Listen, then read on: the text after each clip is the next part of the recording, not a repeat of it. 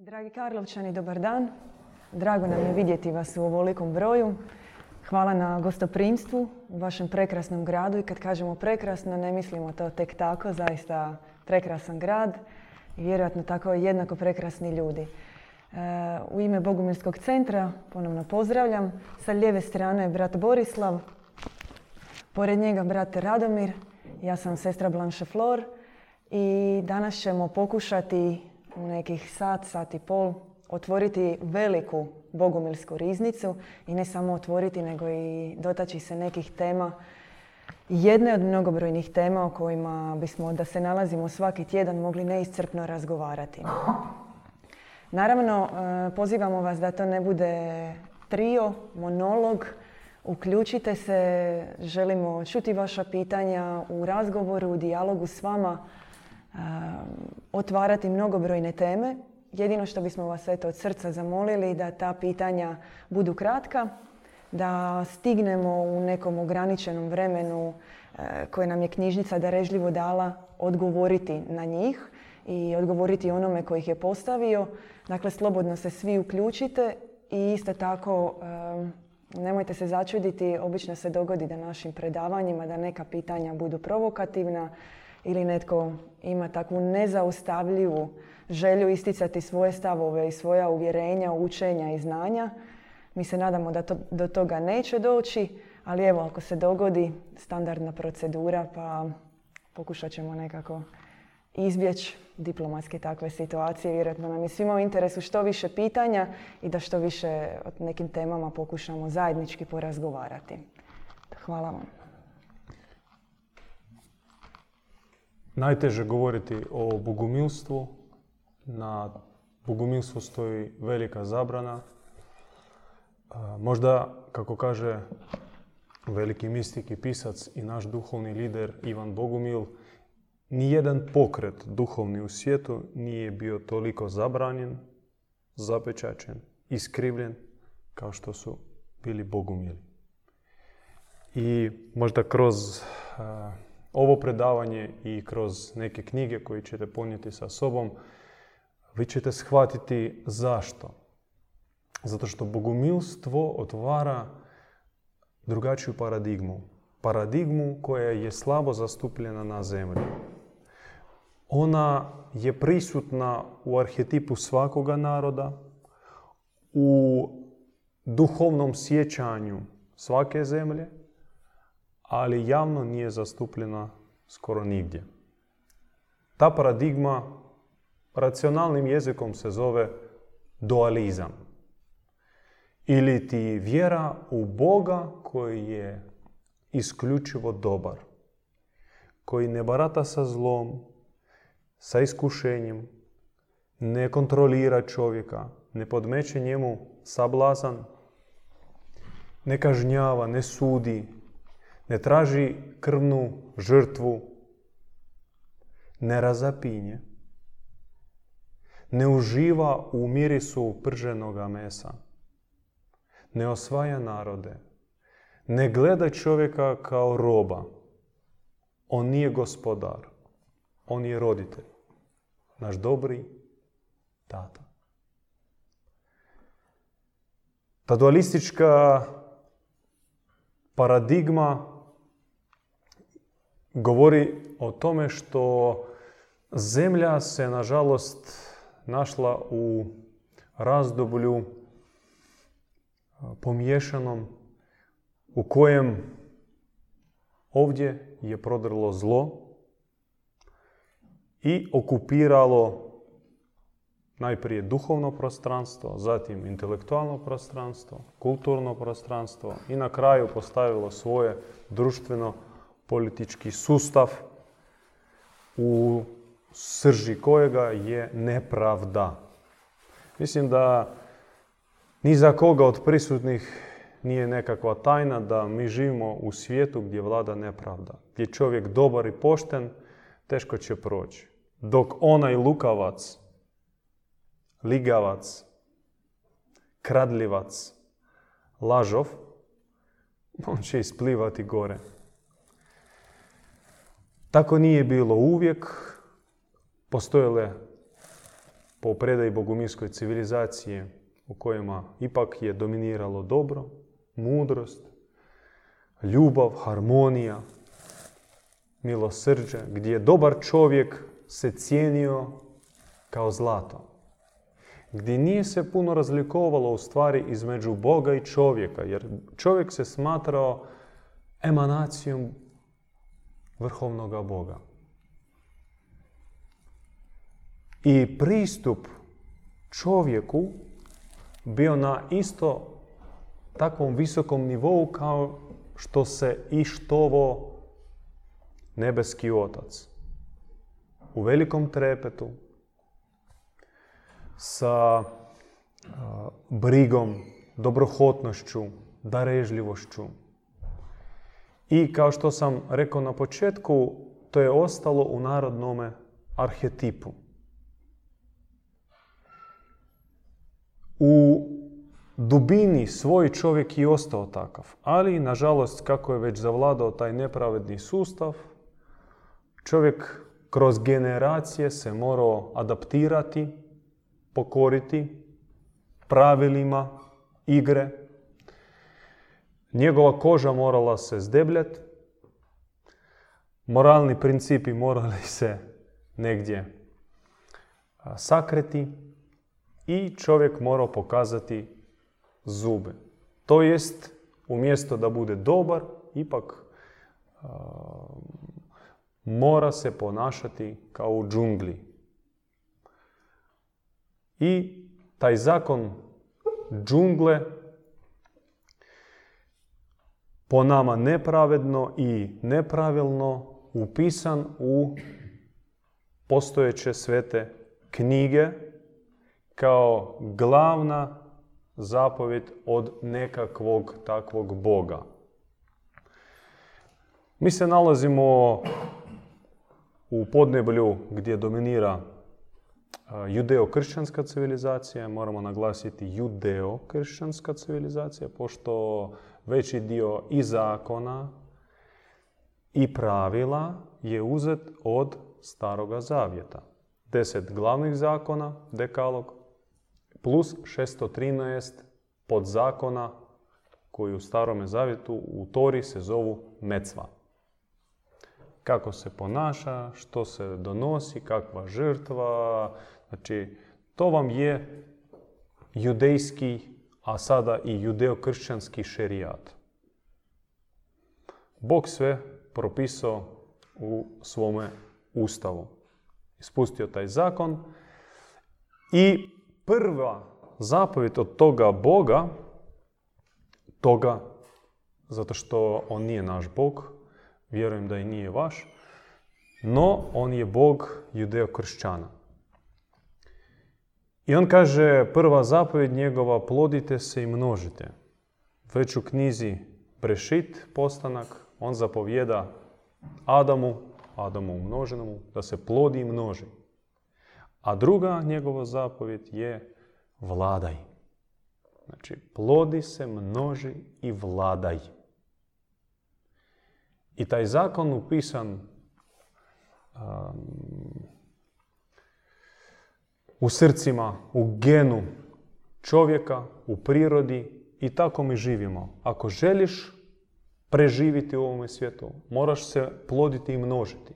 Ili fizički moraš imati veliku obitelj, veliki klan, hercegovački, vojvodinski ili koji god već, dalmatinski, da ili se združiti u neku novu komunističku uniju, nazovimo je europskom, i vladati. Vladaj nad onim nad kojim možeš vladati. Pokazaj pokaži svoju snagu, svoju moć i to je zakon od Boga, da jedni vladaju drugima i kasnije on među svima odabere neke sebi simpatične, pa ih preplaši, pa ih 40 godina u pustini maltretira, selektira, bavi se genom inženjerijom, otkida one koji ne uklapaju se u njegov projekt i tako izvede novo sjeme, novi narod, odabrani takozvani narod. Pa poslije to se pretvori u već u neki, ajmo reći, religiozni koncept, judeo-kršćanstvo spajava se i prenosi se ne samo već po krvi, nego i po religiji. I to je bila rasprava između Petra i Pavla. Kako ćemo? Hoćemo samo židove krstiti ili hoćemo sve krstiti? I Petar se naginjao da ipak moramo se držati do onog zakona odabranoga koji je Bog dao židovima, Jahvetaj.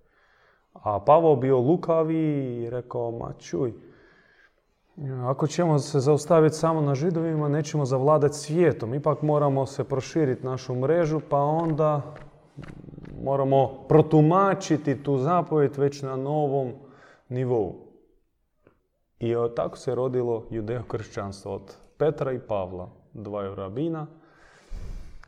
I mi smatramo da taj projekat, on se fino uklopio u postojeću paradigmu nepravednog sustava, gdje hjerarhija, vlada, vladaj, ta crkva, ta religija blagoslovila sve tirane, sve uzurpatore, sve feudalce. Matija Gupcu okrunili ražarenom krunom na Markovom trgu. I biskup normalno blagoslovio. Da, a Petra Svačića, zadnjeg kralja narodne krvi, nisu htjeli kruniti. Već se spremala drugačija vizija budućnosti za Hrvate.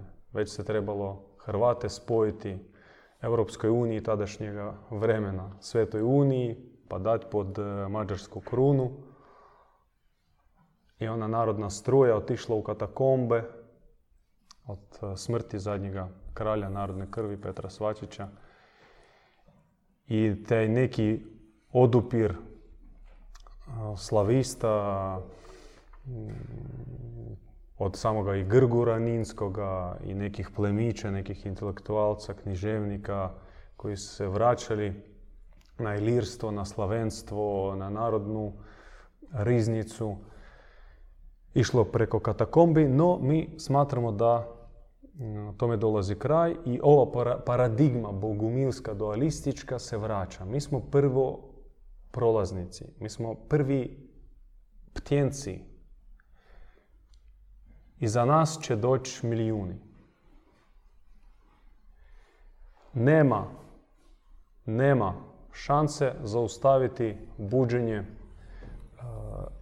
dualističkog pristupa. I on ima jakve, e, jake prednosti nasuprot e, monizmu. Ponovim što monistički pristup govori da sve potiče od jednoga. Sve. monizam ili monoteizam, monizam, ne barata sa pojmom dobra i zla. Što običan vjernik ne zna. Da njemu u knjigama nije napisano, nije spomenuto dobro i zlo.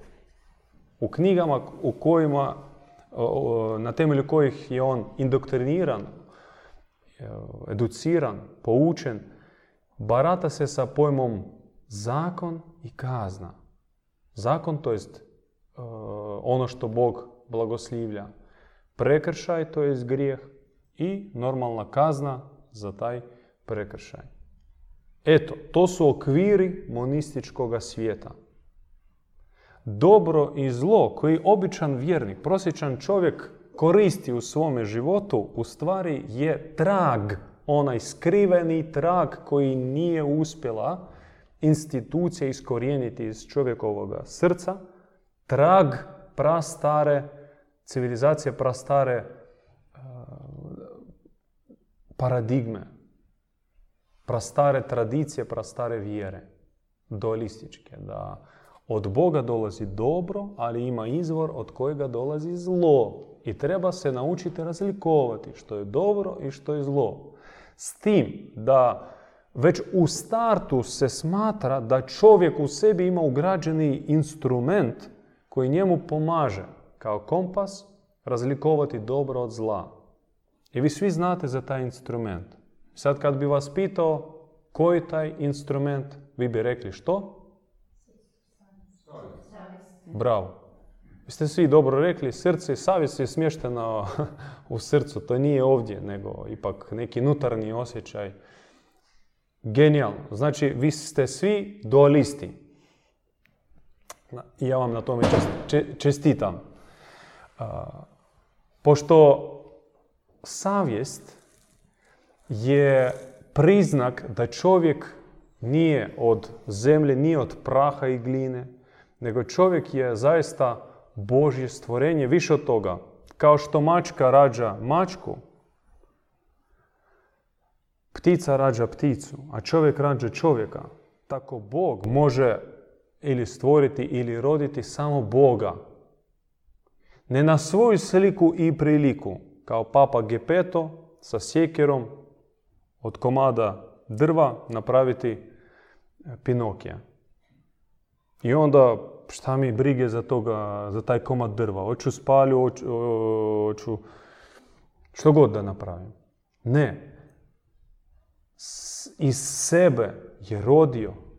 I rodio čak savršenije od sebe, ako se može e, potrebiti takva metafora, da savršeni Bog, bezgraničan, apsolutan, kada rađa, on rađa nešto što je veće od njega samoga. On želi nadmašiti samoga sebe u svome stvorenju. Kao što dobri roditelj, tata, mama, žele da njihovo dijete nadiđe njih. Mislim, dobra srpska riječ, prevaziđe, nadmaši, bude uspješnije, bude bolje od njih. Je li istina? I onda idiot roditelj koji dominira i samo svoga sina ili svoju kćer proziva budala, kreten, želi dominirati, pokazuje svoju intelektualnu ili koju god po njegovom mišljenju moć. On u stvari kreten, on, on traumira svoje dijete. Hvala Bogu, takvih nema puno. Nažalost ima, ali nema puno ipak ima dobrih roditelja koji žele sve najbolje za svoje dijete, no to opet ide u ekstremu, pa onda ih trpaju u Dinamovu školu, da on mora, mora postati prvak, pa da te prodam, iš Mesija, on kako zarađuje, ti ćeš biti barem pola od Mesija. To ide u drugu ekstremu. Znači, zlatna sredina, pustiti dijete da spozna svoju životnu misiju koja je njemu dana od ozgo sa neba. I sa tom emisijom on će nadmašiti mene. Pošto ja svoju životnu misiju još možda i nisam upoznao, tek upoznajem. I zato neću smetati svome djetetu nabacivajući svoje neizvršene ambicije, svoje neiskorištene mašte i želje, da zatvorim njemu njegovu božansku misiju. I sve to uče bogumilstvo. O tome uče bogumilstvo. Takav je život harmoničan, svjetao, radostan, vesel, bio gdje god su bogumili bili većina. U zadnjih par tisuća godina takvih mjesta nije bilo puno i nije to trajalo dugo. Kratko tu na Balkanu, nešto tamo Francuska, Španjolska, sjever Italije, neke germanske zemlje, nešto među Keltima, neću dirati Sjevernu Ameriku, Indijance, pa, mada smatramo ih jako sličnima sebi po arhetipu ako se zaokružimo samo nekakvom Europom, Euroazijom, u Maloj Aziji, opet tamo Skitija, sadašnja Perzija, Iran, Sirija. Koji je glavni simbol Bogumila kad se spominju Bogumili? Jedan od najčešćih motiva koji se vidi na stečcima. Neki kameni ostatak njihovog znanja, pošto sve su njihove knjige bile spalene normalno ili pokradene i strpane u arhive institucije. No ono što nije se moglo mm, uništiti je uklesano u kamen. Dakle, najprošireniji motiv na bogumilskim stecima je da, dobar, pokušaj. Ovo je jedan od njih. No, ako se mogu smijeti zamoliti brata okrenuti leđa, nemoj tako daleko. To je najčešći motiv na stečku. Kolo. Kolo. Ja vas da pitam, s kojim riječima asocira se kod vas riječ kolo? Je li to tuga, plać, tjeskoba, depresija? Ipak je radost. Zajedništvo. Sunce. Hm? Slavlje. Sve su neke pozitivne riječi. Kolo nikako se ne asocira sa nečim negativnim, nečim crnim. Pa eto, zato što su bogumili bili takvi. A sad da vas pitam, možda je malo provokativna riječ, s čim, s kojim riječima vama asociraju se, recimo, dominikanci? Čuvari doktrini. Ove riječi koje smo upotrijebili za kolo teško bi pasali za red, kako sebe oni zovu, psi Boga, Dominikan, psi Boga. Da, nekakva inkvizicija, neka lomača, neke vještice, dogma. da, dogma neka. Znači, bogumilstvo vodi čovjeka u stanje permanentne radosti. Permanentne znači neprekidne, stalne radosti. To za nas, ljudi koji okruženi kreditima, obiteljskim brigama, svađama, glavoboljem, ostavština, nekretnine, posao, kuća, nepojmljivo.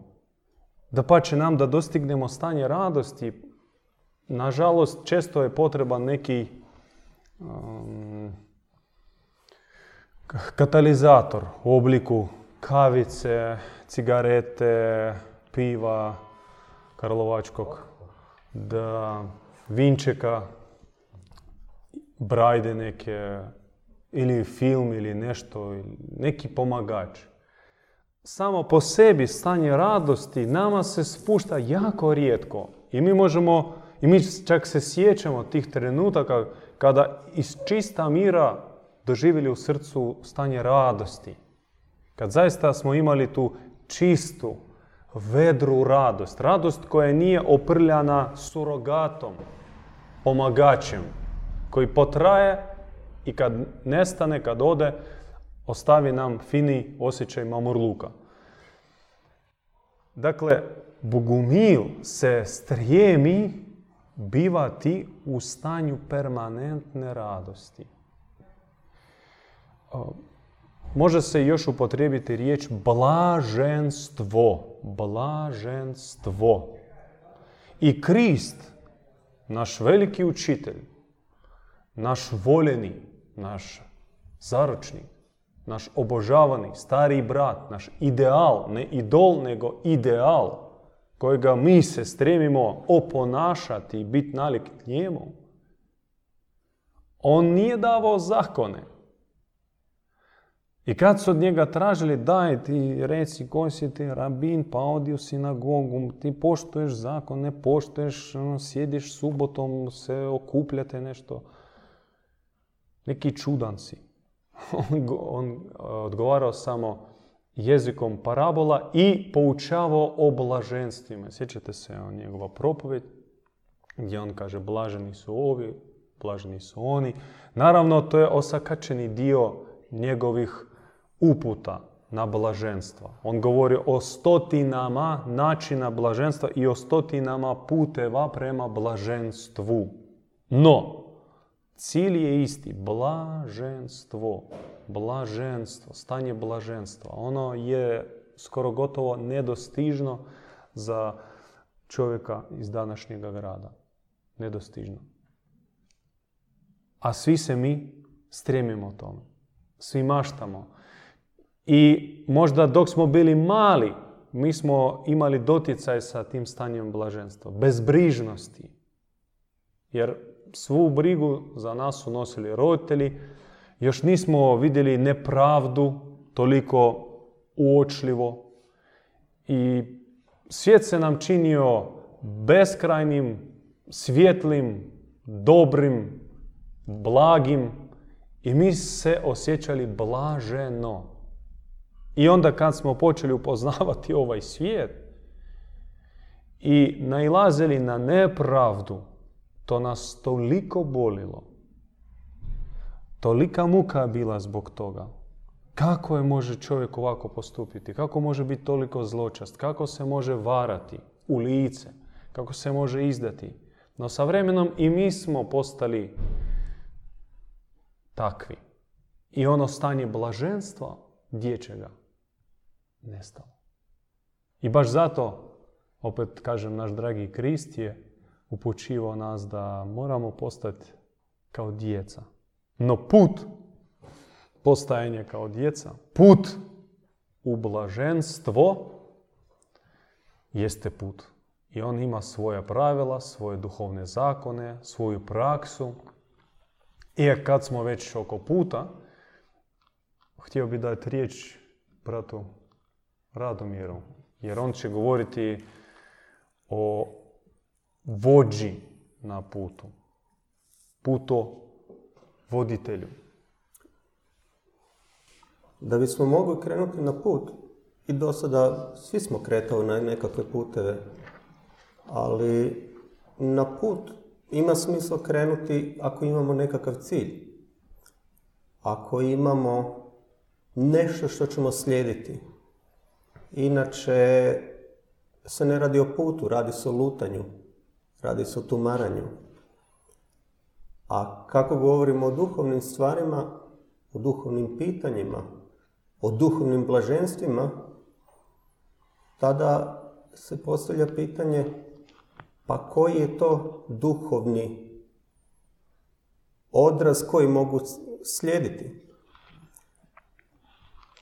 Ako se osvrnemo, slijedili smo do sada u svome životu mnoge ljude i iz toga smo vrlo često izlazili ozlijeđeni i na kraju bi se povlačili u neki svoj koncept ispravnosti, u neku svoju sigurnu oazu, jer e, više u ovome svijetu ne možemo naći one koje bismo slijedili.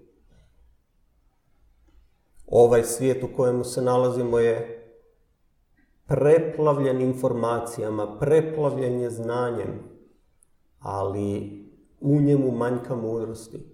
Manjka onih koji mogu dati mudrost i gdje mi tu mudrost možemo duboko prepoznati, duboko ju u sebe primiti. Mi Bogumili smo takvu sliku, takav odraz našli u djedu.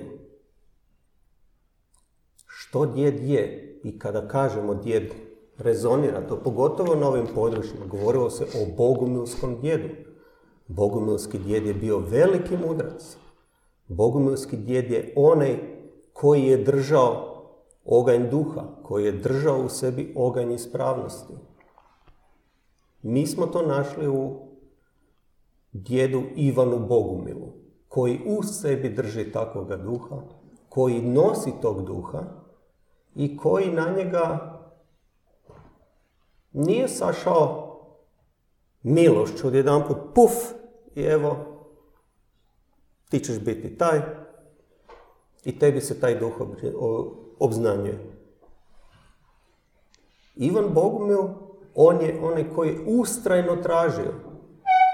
On je bio moskovski intelektualac, profesor na Moskovskim sveučilištu, koji je uporno tražio i kroz filozofiju i kroz ezoterične nauke, ali nije nalazio.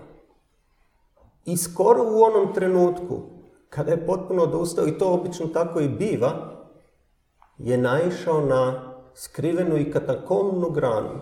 Granu koja se skriva. Jer sve što mi možemo vidljivo naći u ovome svijetu je već pod kontrolom. Već je uvjetovano, već je prilagođeno. Bogomilska grana se u jednom trenutku povukla u katakombu. Skrila se, jer je bila ugrožena. I doći do nje nije bilo lako. Ivan Bogumil je Božjom providnošću, srećom. Mogu, ja bih rekao da, da se meni to desi, ja bih rekao imao sam sreću.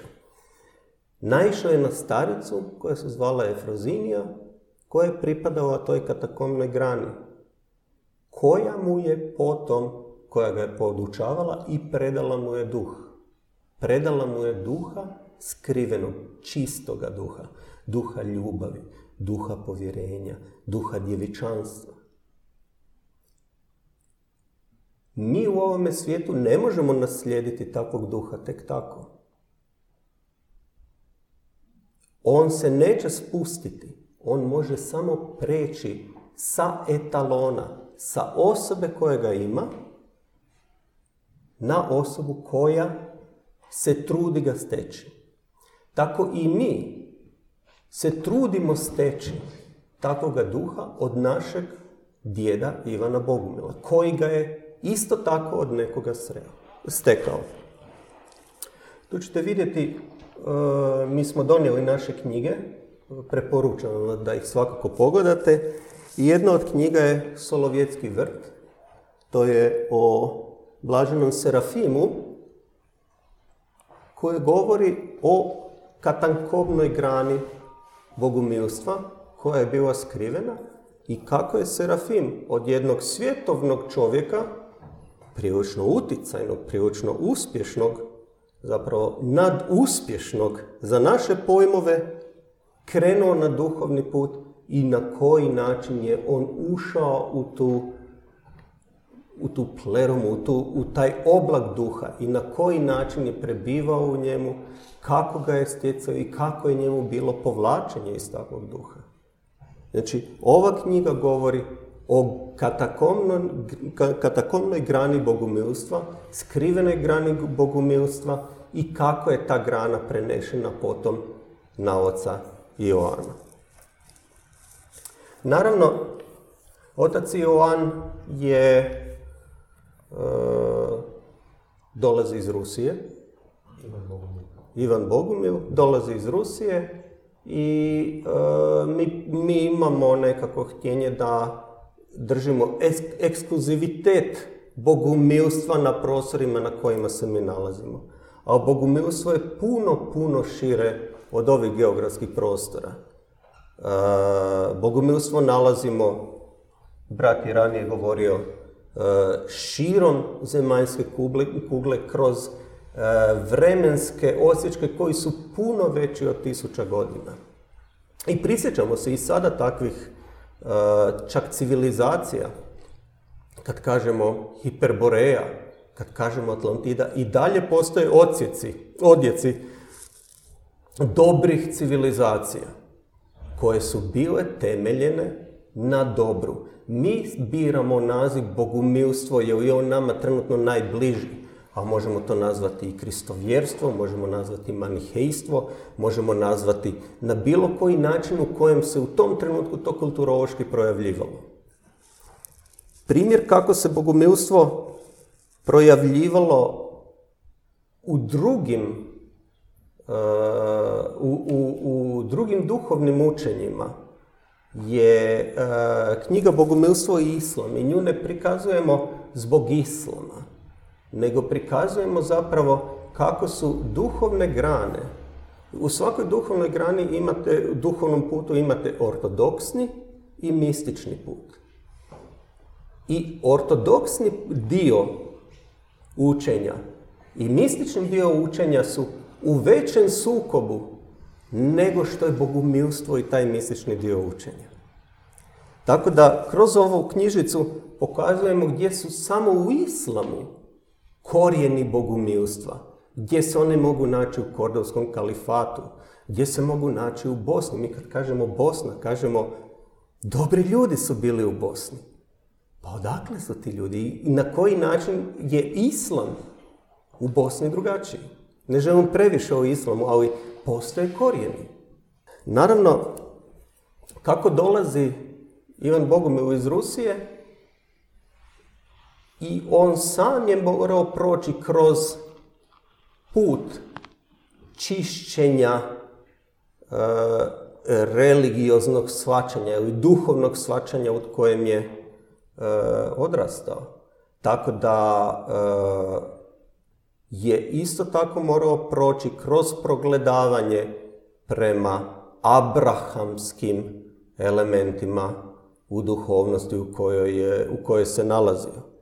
I knjiga u koja je učinio, knjiga koja opisuje trenutak u kojem se desio, desila bitna promjena i odmah je knjiga Besmrtni koja e, je nastala objavom besmrtnih katara. Ocu, e, e, djedu Ivanu Bogumilu, u kojoj se katari objavljuju i prenose njemu u potpunosti svu, svu riznicu katarskog učenja, gdje se sjedinjuje bogumilsko i katarsko znanje i duhovnost o dobrome ocu. Bravo. Samo da se nadovežem, fenomen djeda kao takvog još je u tome što on obavezno mora, mora posjedovati proročki dar. Generalno gledano, zajednica može opstati tek kada unutar sebe ima djeda. Jezgru duha oko koje ostala braća i sestre gravitiraju kao oko sunca. I kad nema takvoga, onda zajednica će se raspast, samo je pitanje vremena.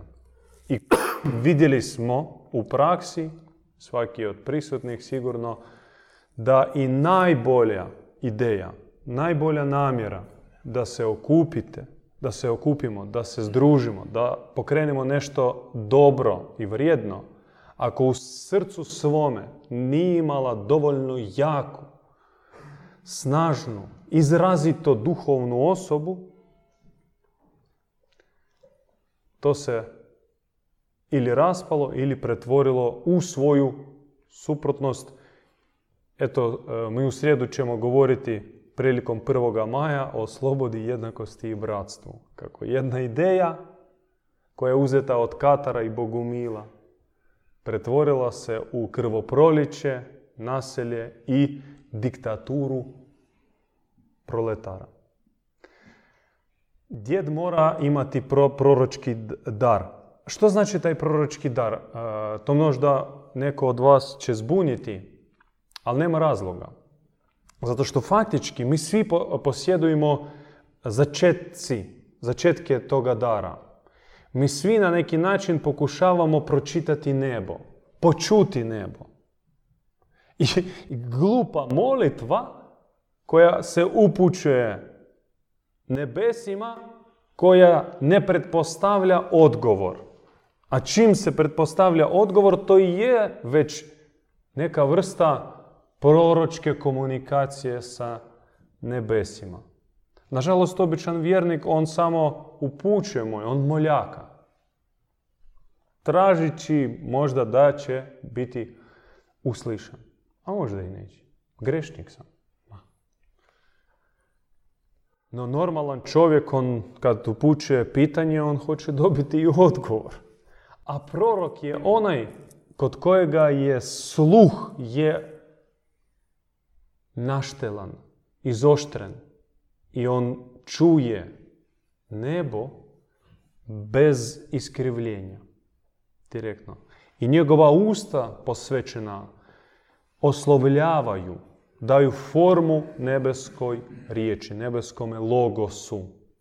U, u početku bijaše riječ. Riječ bijaše u Boga. I mi pozivamo se razvijati svoj proročki dar i zato baš je potreban živi prorok, živi djed, pored kojega i možeš naštelati svoj proročki dar kao unutarnju Orfejovu liru. Da Bog može i tvojim glazbalom svirati i tvoja usta mogu osloviti ono što tvoj ozareni um, proročki dar, pročitao u nebeskoj knjižnici. Sve ostalo nema smisla. I duhovni put, i vjera, i praksa nemaju smisla ako se ne razvija taj proročki dar. Naš djed ga u sebi osjetio 1984. godine. Prvi puta njemu se spustila božanska objava, što je ga potreslo. I moramo vratiti se nekoliko godina prije toga. Kraj 70. godina, početak 80. kao što je spomenuo brat Radomir, moskovski intelektualac, napušta karijeru moskovskog profesora, predaje svoju obitelj u Božje ruke, obuče kaput i postaje hodočasnik, tražeći sebi onoga od kojega se može naučiti vjeri, naučiti živoj spoznaji Boga. I upoznava svoju duhovnu učiteljicu, duhovnu majku, Eufroziniju, pripadnicu katakomne bogumilske grane i molio bi sestru Blanche Flor da kaže nekoliko riječi o njoj. Vjerojatno je san svakog tragača naići na duhovnog učitelja. Nevjerojatno, nego stopostotno. I neki su imali sreću i o tome možda kad smo čitali u knjigama je uvijek postojala čežnja kako bi bilo živjeti u vrijeme Krista, kako bi bilo živjeti u vrijeme Bude, u vrijeme Zaratustre, Manija, Muhameda, mnogih velikih pomazanika koji su obilježili ovu civilizaciju. Naš djed Ivan Bogumil je imao takav pečat premudrosti na sebi, ali i toliku želju nezaustavljivo upoznati svoga duhovnog učitelja, odnosno duhovnu učiteljicu i to je bila Eufrozinija. U 20. stoljeću, kako je brat Borislav rekao, dakle negdje 70. godina, on sasvim neočekivano nailazi na nju i kako premudrost je, mi volimo reći, jurodiva, a možda da se tako banalno izrazimo, ima smisla za humor, dok je tragao za duhovnim učiteljem, naišao je na jednu staricu, na duhovnu učiteljicu u kojoj nije odmah prepoznao ono što je tražio. No to samo govori zapravo o našoj zasljepljenosti i našim očekivanjima.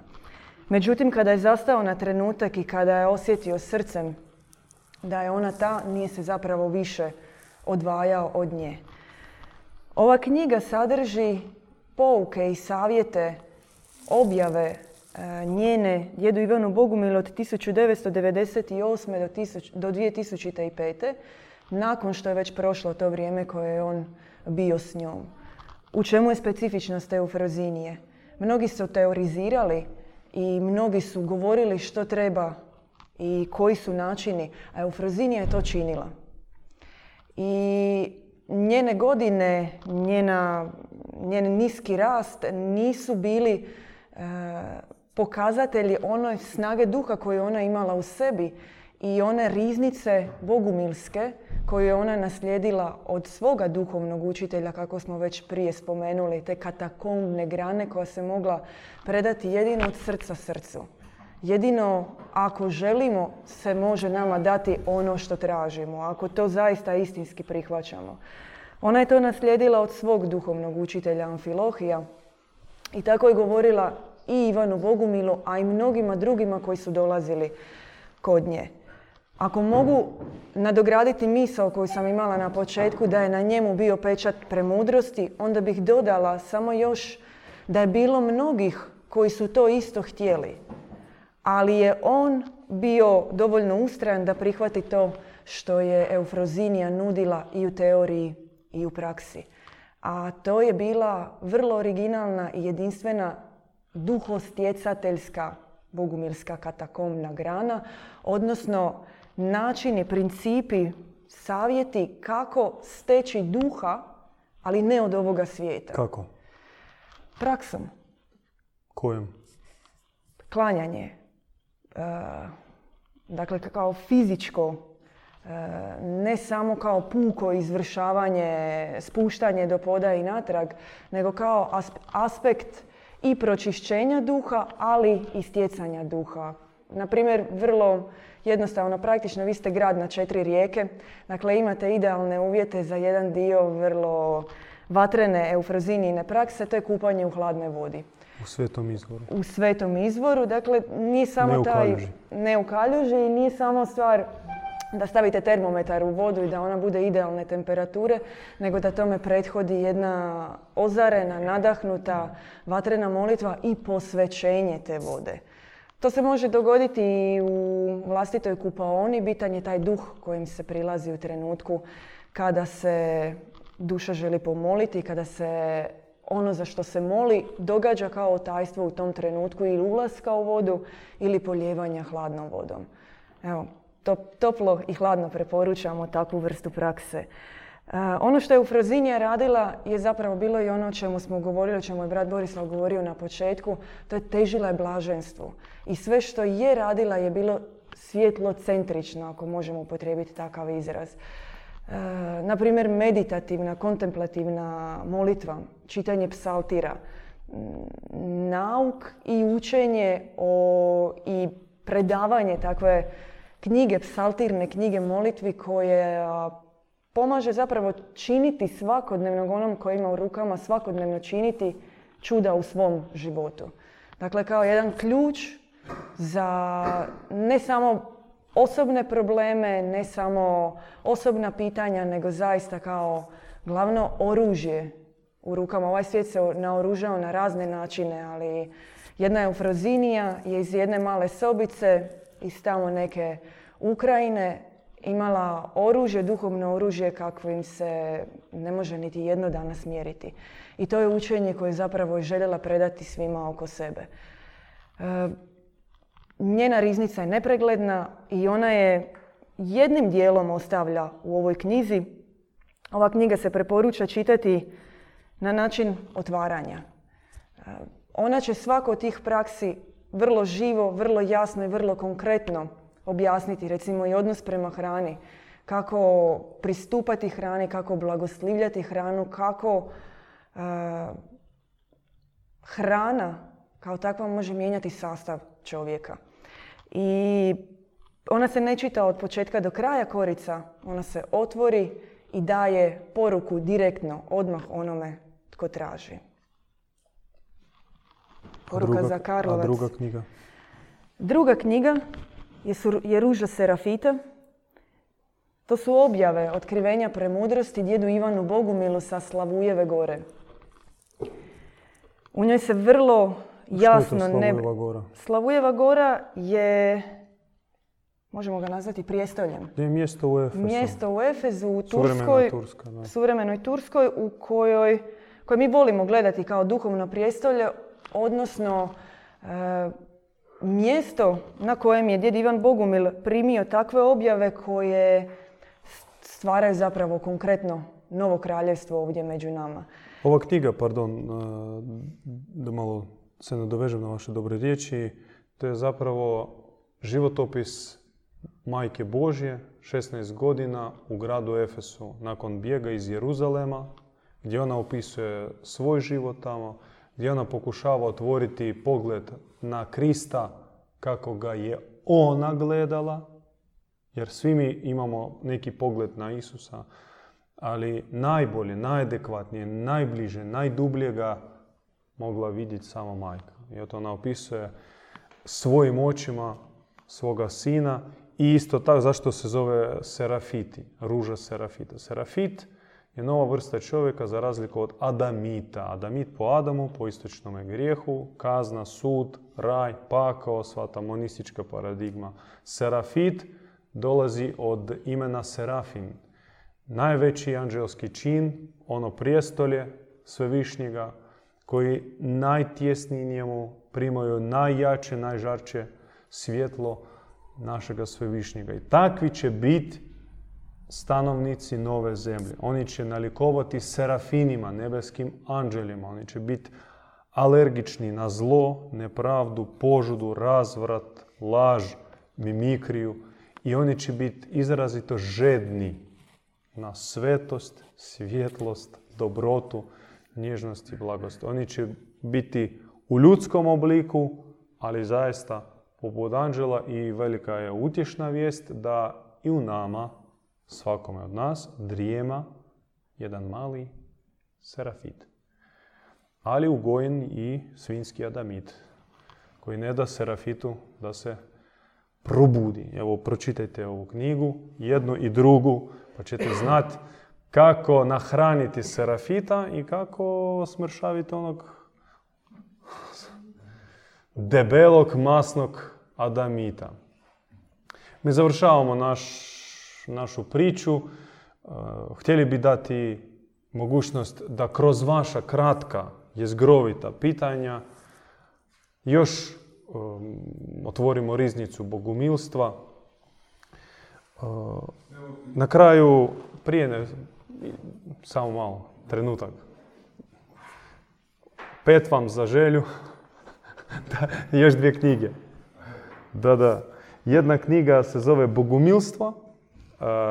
To su u stvari dva poglavlja iz jedne veće knjige koje smo žurili izdati. Velika knjiga još je u lekturi.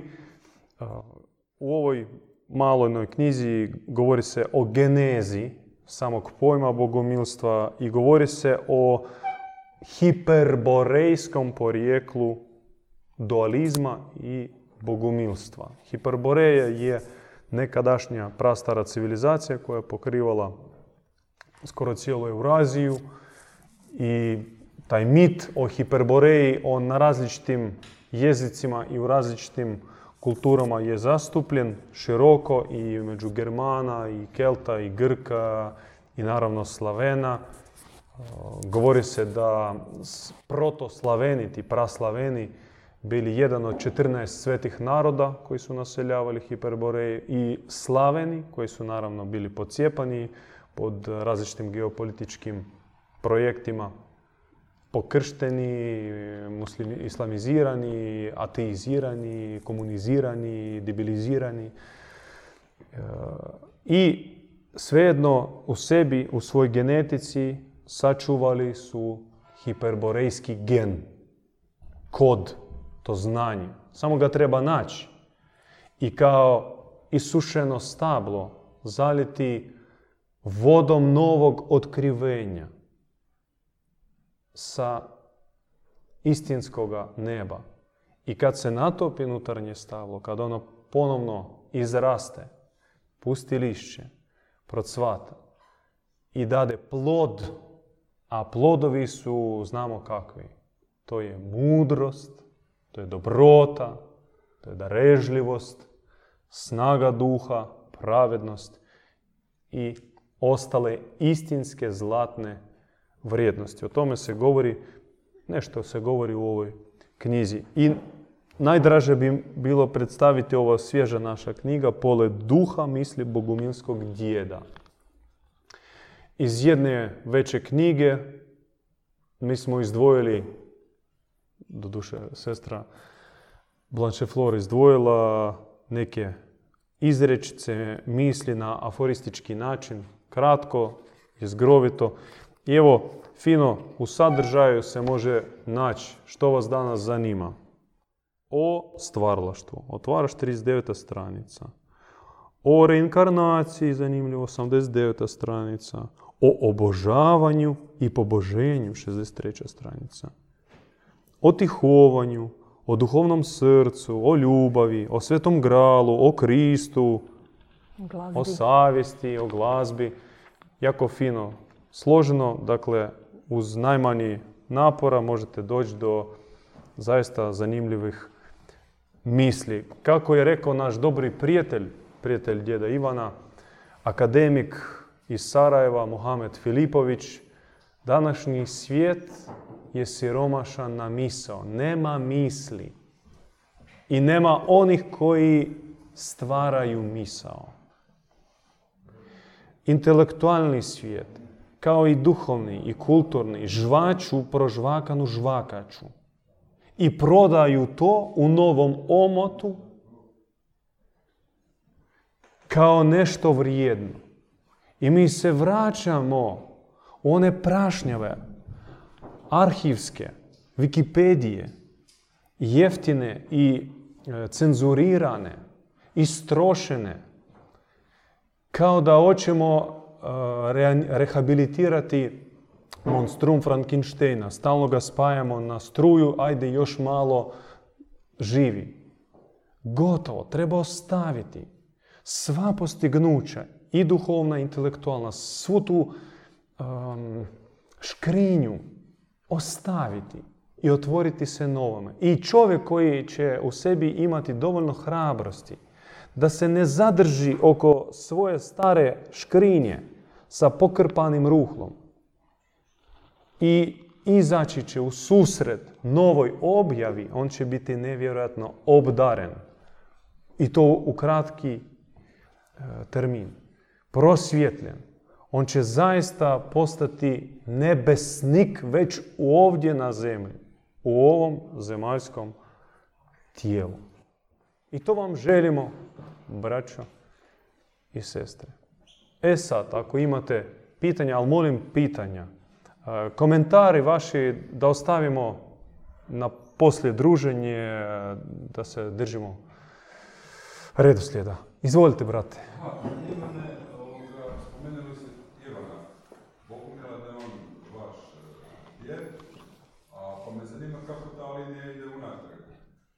Pa kako je rekla sestra, on, ona ide od Eufrozinije, a Eufrozinije od svoga duhovnog djeda Amfilohije, on je bio iniciran od svoga djeda i tako dalje.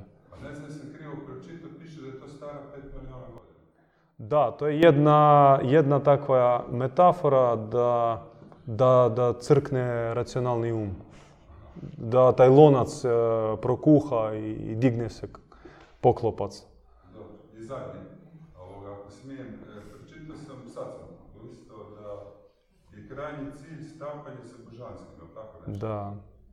E, zanima me šta se događa u stvari sa, sa čovjekom, da on u tom stapanju nekakvom ostaje svjestan svog identiteta ili se stopi s nekakvim, pa postaje to nešto drugo, da tako kažem.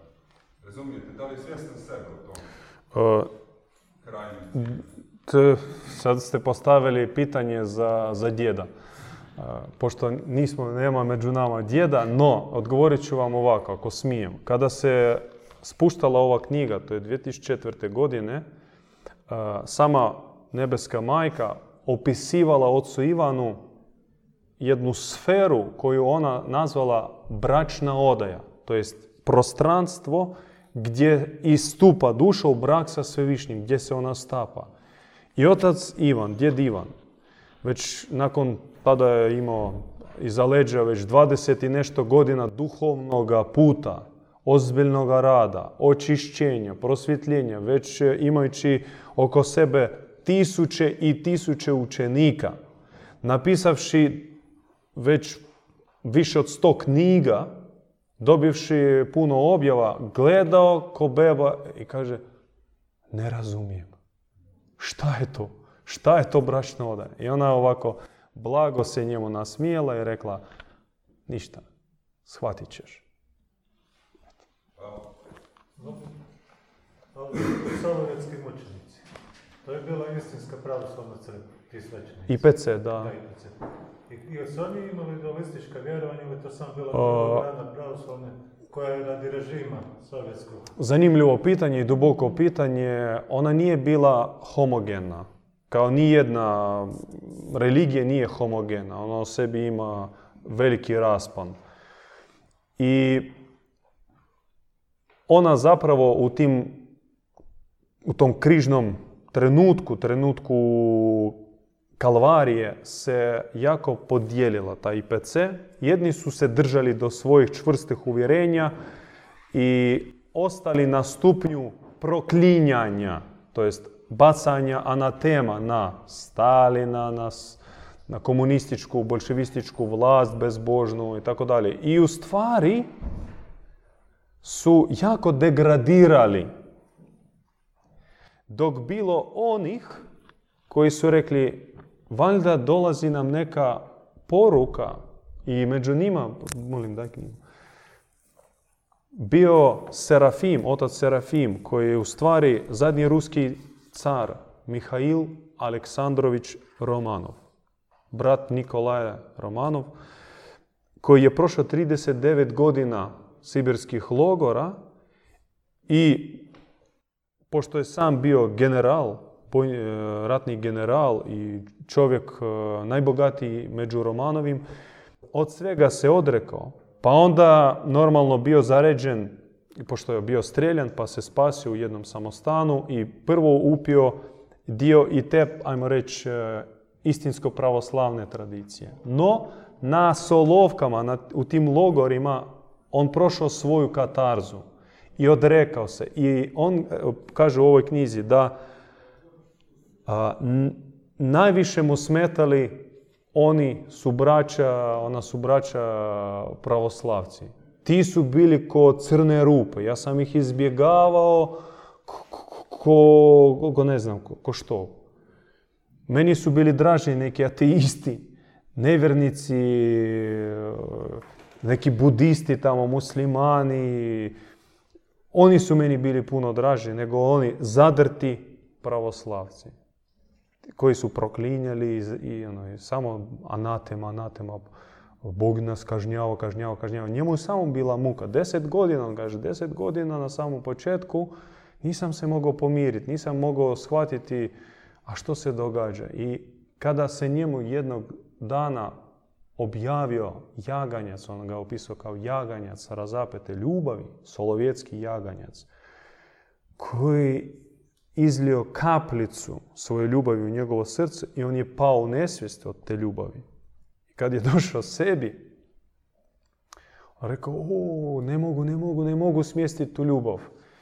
I što je zazvalo tugu na licu jaganjca Krista. I on je rekao, ma, ja sam pripremio vama ocean, a vi od jedne kapi padate u nesvijest. Kako mogu vam predati suštinu svoje ljubavi. I eto moj vam odgovor takav. Uh, oni su postajali dualisti, to je spoznavali Boga dobroga, Boga uh, ljubavi tam u tim uvjetima. To je bilo velika, veliko čišćenje.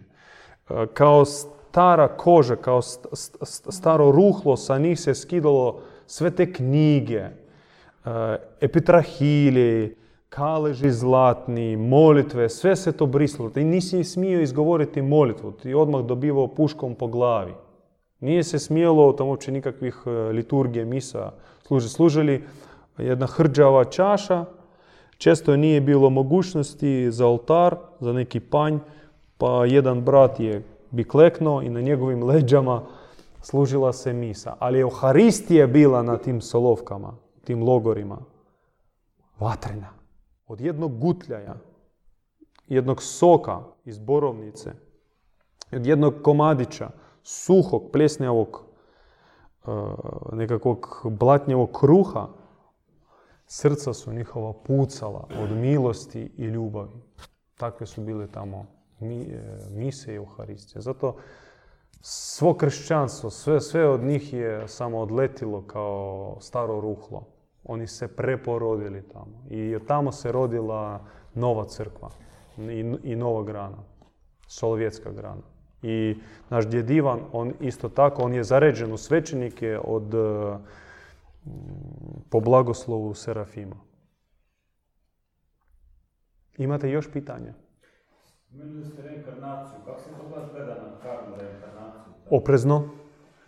Oprezno i mi smatramo da čovjeku daje se mogućnost doći na zemlju više puta, ali isto tako smatramo klopkom kotač sansare i to je bezbrojno, bezbrojno umesovljenje. Jer inkarnacija faktički znači inkarne, umeso. Umesovljenje, to jest dolazak na zemlju, uključivanje programa, use, nase i tako dalje, baratanje, e, preživljavanje u svjetskoj džungli, dobivanje nekih grešaka i opet dolazak e, radi njihovog otplaćivanja i tako se vrtiš ko hrčak u krugu. To za nas je klopka. Nego mi smatramo da treba izaći iz karme, iz, uopće iz, iz, iz, iz paradigme karme. Karma za nas je kob koji, treba skinuti. Dok čovjek ne shvati svoju božansku misiju.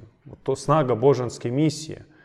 Snaga koju on prima svojim preporodom, svojim uh, obraćenjem, ona lomi karmu, lomi sansaru i daje čovjeku već svjetlu perspektivu, mi to zovemo inkorpulacija, inkorpus, u svjetlo tijela. Znači, dolaziš već kao suiskupitelj, kao misionar na zemlju, od, već od malih nogu osjećaš u sebi uh, nešto tebe žulja, nešto grize, onaj osjećaj traganja za smislom. I vjerojatno među vama ima onih kojima se to dogodilo od malena. Sve ponude ovoga svijeta kod vas izazivali jedno pitanje. A koji smisao? A smisao? Idi škola, gimnazija, a smisao? Faks, a smisao? Obitelj, a smisao? Koji smisao toga? Jer to je već priznak da vi ste duša koja stoji na pragu uključivanja svoje božanske misije. Nadam se i želimo da se to dogodi već u ovom životu. Da ne idete ponovno na krug, na jednu još orbitu. Imate još pitanja? Dozvolite mi završimo sa jednom... Samo Aha. Prekinuli ste vašu sestru, mladu gospođu, koja je htjela nešto reći. Ona je još nešto htjela reći, sjetit će se, a vi ste ju prekinuli. O, ja ne bih rekla, da. između ostalog i sa Karlovcem i s neštim vezanim za to. Očigledno sam da nisam... Pričali ste o knjizi, Htjeli ste otvoriti da vidite koja je poruka za Karlovac, ako sam ja Kupanje I ako ne samo to, htjeli ste vi još to. No, ja ne bih rekla da sam bila prekinuta, to je više bila nadopuna i normalan... Da, da, bili ste elegantno, fino i lijepo prekinuti, no, znate, mi... ste bili prekinuti. Dopustite mi da vas prekinem. A, mi možemo u Majci u Frozini sada krenuti i ja volim isto tako nadugo i naširoko pričati ili govoriti, ovisno o prigodi i ako sad krenem, vjerojatno se ne bih zaustavila. I kad jednom uronite u ovu knjigu ili bilo kakvu praksu majke u Frozini, onda imate i takvu želju govoriti o tome neprekidno i neprestano. Tako da možemo onda ostaviti e, za kasnije bilo kakve teme. Njena praksa je nepregledna. Mi smo samo rekli kupanje i ja sam krenula na klanjanje, a tu je još katarza, tu je još post, tu je još e, molitva, e, disaona molitva, samo vježbe disanja, tri točkice i tako dalje i o tome zaista možemo da uzmemo samo jednu od njene prakse, možemo njoj posvetiti više puta da se vidimo samo za tu vrstu prakse. Tako da radi vaše dobrobiti mislim da sam bila nadopunjena i prekinuta. samilosna